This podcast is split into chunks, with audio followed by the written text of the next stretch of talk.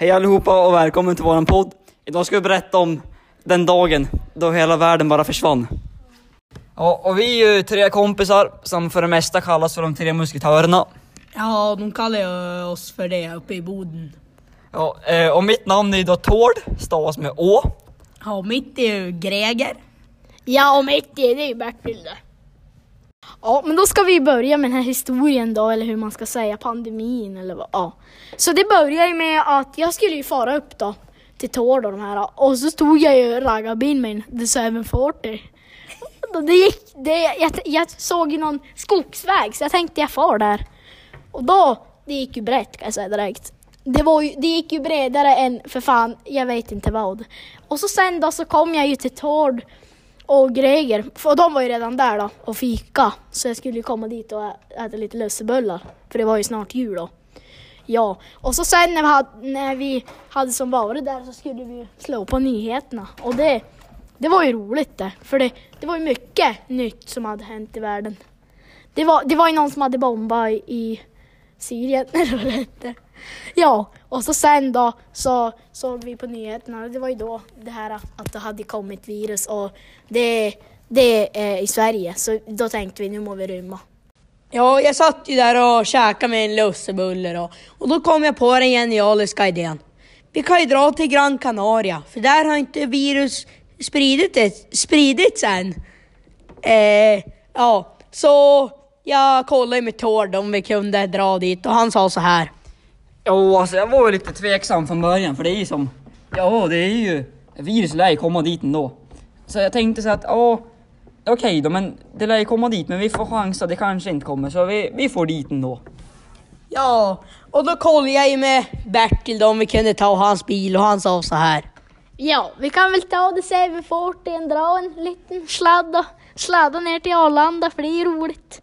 Men det lär inte ta så länge nu när vi tar the 740, the race car, little man.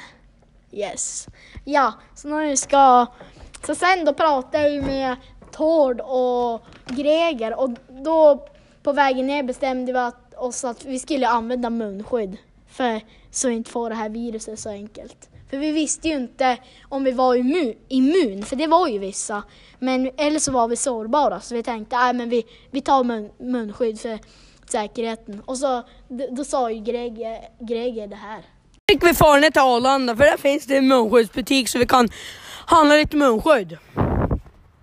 Ja, vi får ju ner då till Arlanda och det var en ganska lång resa, ganska tråkigt. Men det fanns ju mycket skog att kolla på och så, så det var inte så jävla tråkigt ändå. Du kunde ju kolla ut genom fönstret, se skog och kanske man kunde se några rådjur eller något.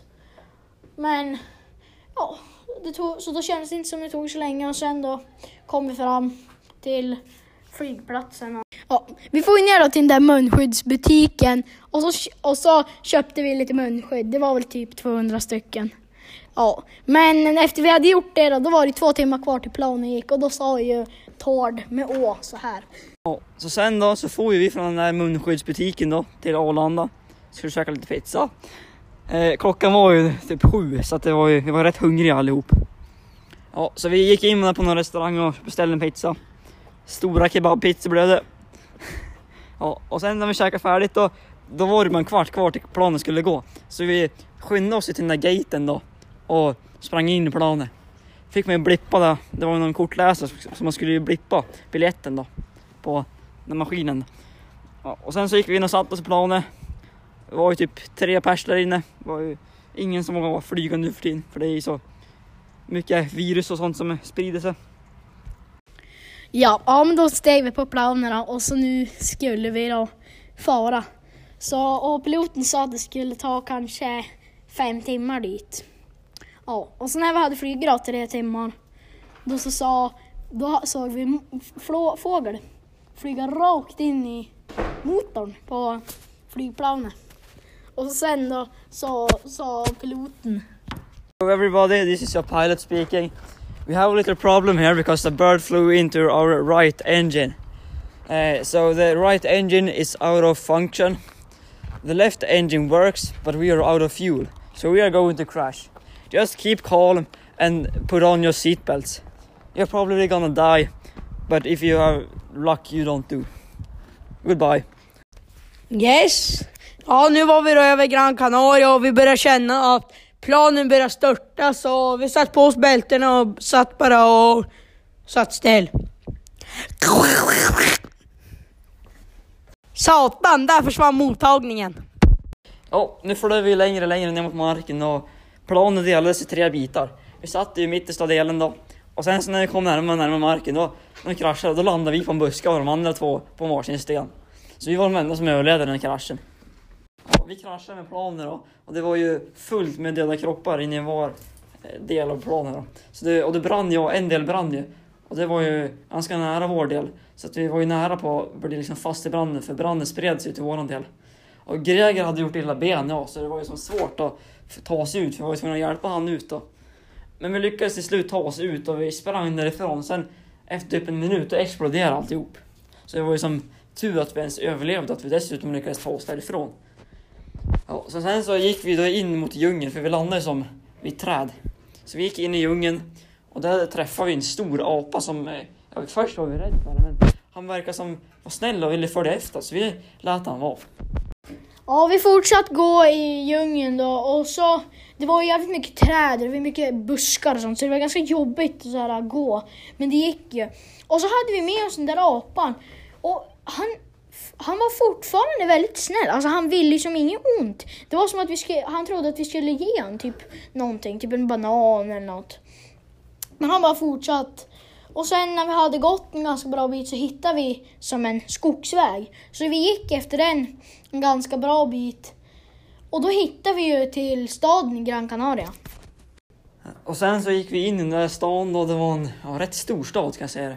Och det var ju så, det var ju som kaos där i för det var ju bilar som hade kört in i varandra och det var hus som var nästan rivna. Det var som en krigszon nästan för folk hade ju blivit galna.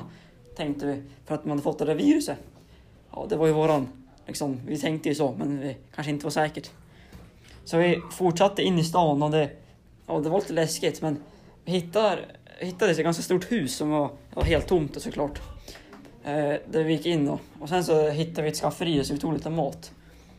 Men eh, vi trodde fortfarande att viruset inte hade kommit till Gran Canaria men ja, jag vet inte. Antagligen så lär det ha gjort det då eftersom det var så mycket ja, bilar som var krockade och allt sånt. Det var inget folk heller.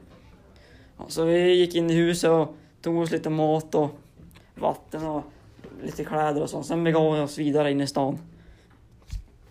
Ja, vi var ju på väg då in till stan och så, så det, var, det var en jävla krigszon. Det var ju mycket bilar och sånt som hade kört in i varandra och husen var trasiga. Men vi skulle ju då leta efter mat och kläder och lite sånt.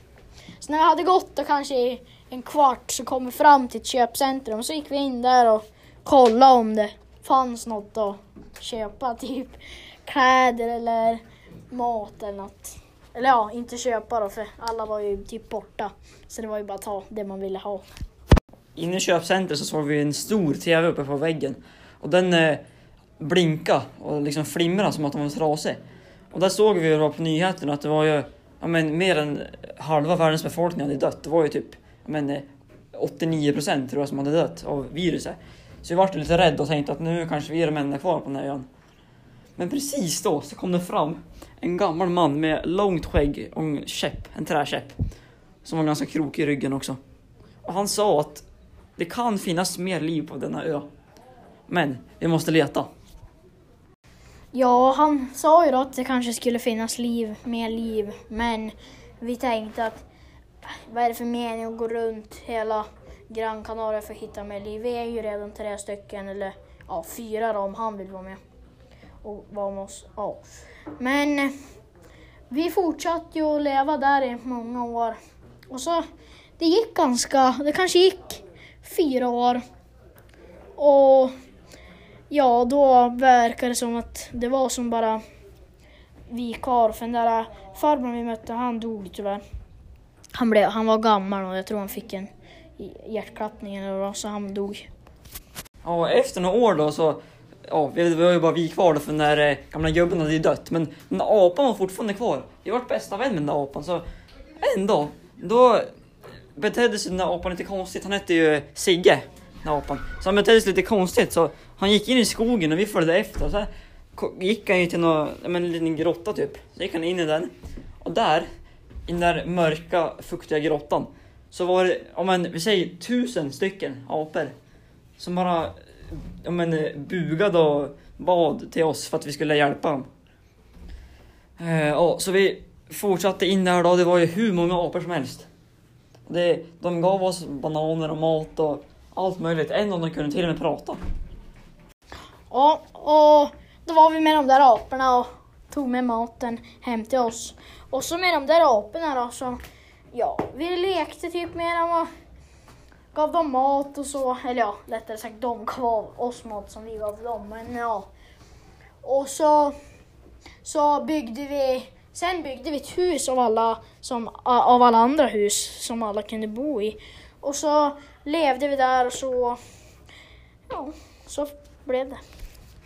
Tills en dag när en Greger kollade upp i himlen bara för att han skulle kolla om det fanns några stjärnor han kunde se. För han hade precis uppfunnit en, en eh, sån här stjärnkikare. Så såg han någonting blinka uppe i himlen. Det var ett rött blink som kom närmare och närmare oss. Så till slut så landade den där, av det där föremålet då på en stor grusplan. Och vi tog ju med oss alla apor och hade förberett med vapen ifall det skulle ha någon fiende. Och gick dit då. Och då öppnades som, liksom, som en port och därifrån kallade det ut. Men kan det vara typ tio människor? Tänkte yes, nu är inte de enda människorna på ön längre. Och de sa att det fanns mer liv runt om i världen också. Så de sa att vi kunde få följa med dem till fastlandet. Men att vi tyvärr var tvungna att lämna alla våra apor. Eh, så vi sa farväl till dem och ja, vi blev lite ledsna egentligen för att det var ju som våra bästa vänner och hade varit med dem i några år. Men vi bestämde oss att det vore nog bäst om vi drar härifrån och försöker ja, men, eh, undersöka ifall det finns fler människor. Det var en lång resa tillbaka men när vi väl kom tillbaka till, ja, vi kom ju till Afrika först och sen så därifrån så flög vi till Europa och sen till Sverige. Och när jag kom till Sverige så hittade jag först inga människor men tänkte vi, vi kom till Skåne först men tänkte om vi drar till Stockholm för det är ändå huvudstaden. Tror det eller ej, men när vi väl kom till Stockholm så gick vi in på ett stort köpcentrum, ja, mitt i Stockholm då, i Kungens Kurva. Och där, ja, tror det eller ej, men vi hittade faktiskt, vad kan det vara, typ 300 stycken som stod där inne. Och hade inget att göra för de var rätt lastlösa för det, ja, de var ju samma som oss och de hade ju, visste inte heller om det fanns mer människor i världen. Men vi ja, hjälpte dem och gav dem lite mat för de var rätt utsvultna. Och sen så stack vi därifrån, hem till Boden. Och sen så, och det var ju, det bodde ju typ 300 pers i Boden innan vi flyttade därifrån, så vi tog ju med oss alla från Stockholm. Så vi flyttade in i Boden då igen och, och återskapade samhället. Vi bodde där några år och så hittade vi en gammal TV också så vi försökte få igång. Fick vi inte igång, men dock, efter typ 10 år, då startade den och vi kunde även få mottagning. Och då kom det upp på nyheterna att viruset nu hade försvunnit och att det fanns cirka ja, typ 300 miljoner människor i världen. Vi var så glada och firade med tårta. Och sen dess har vi aldrig varit så tacksamma att vi lever, ens lever fortfarande. Det var vår upplevelse av denna pandemi och vi kommer njuta av varenda sekund vi har kvar i livet.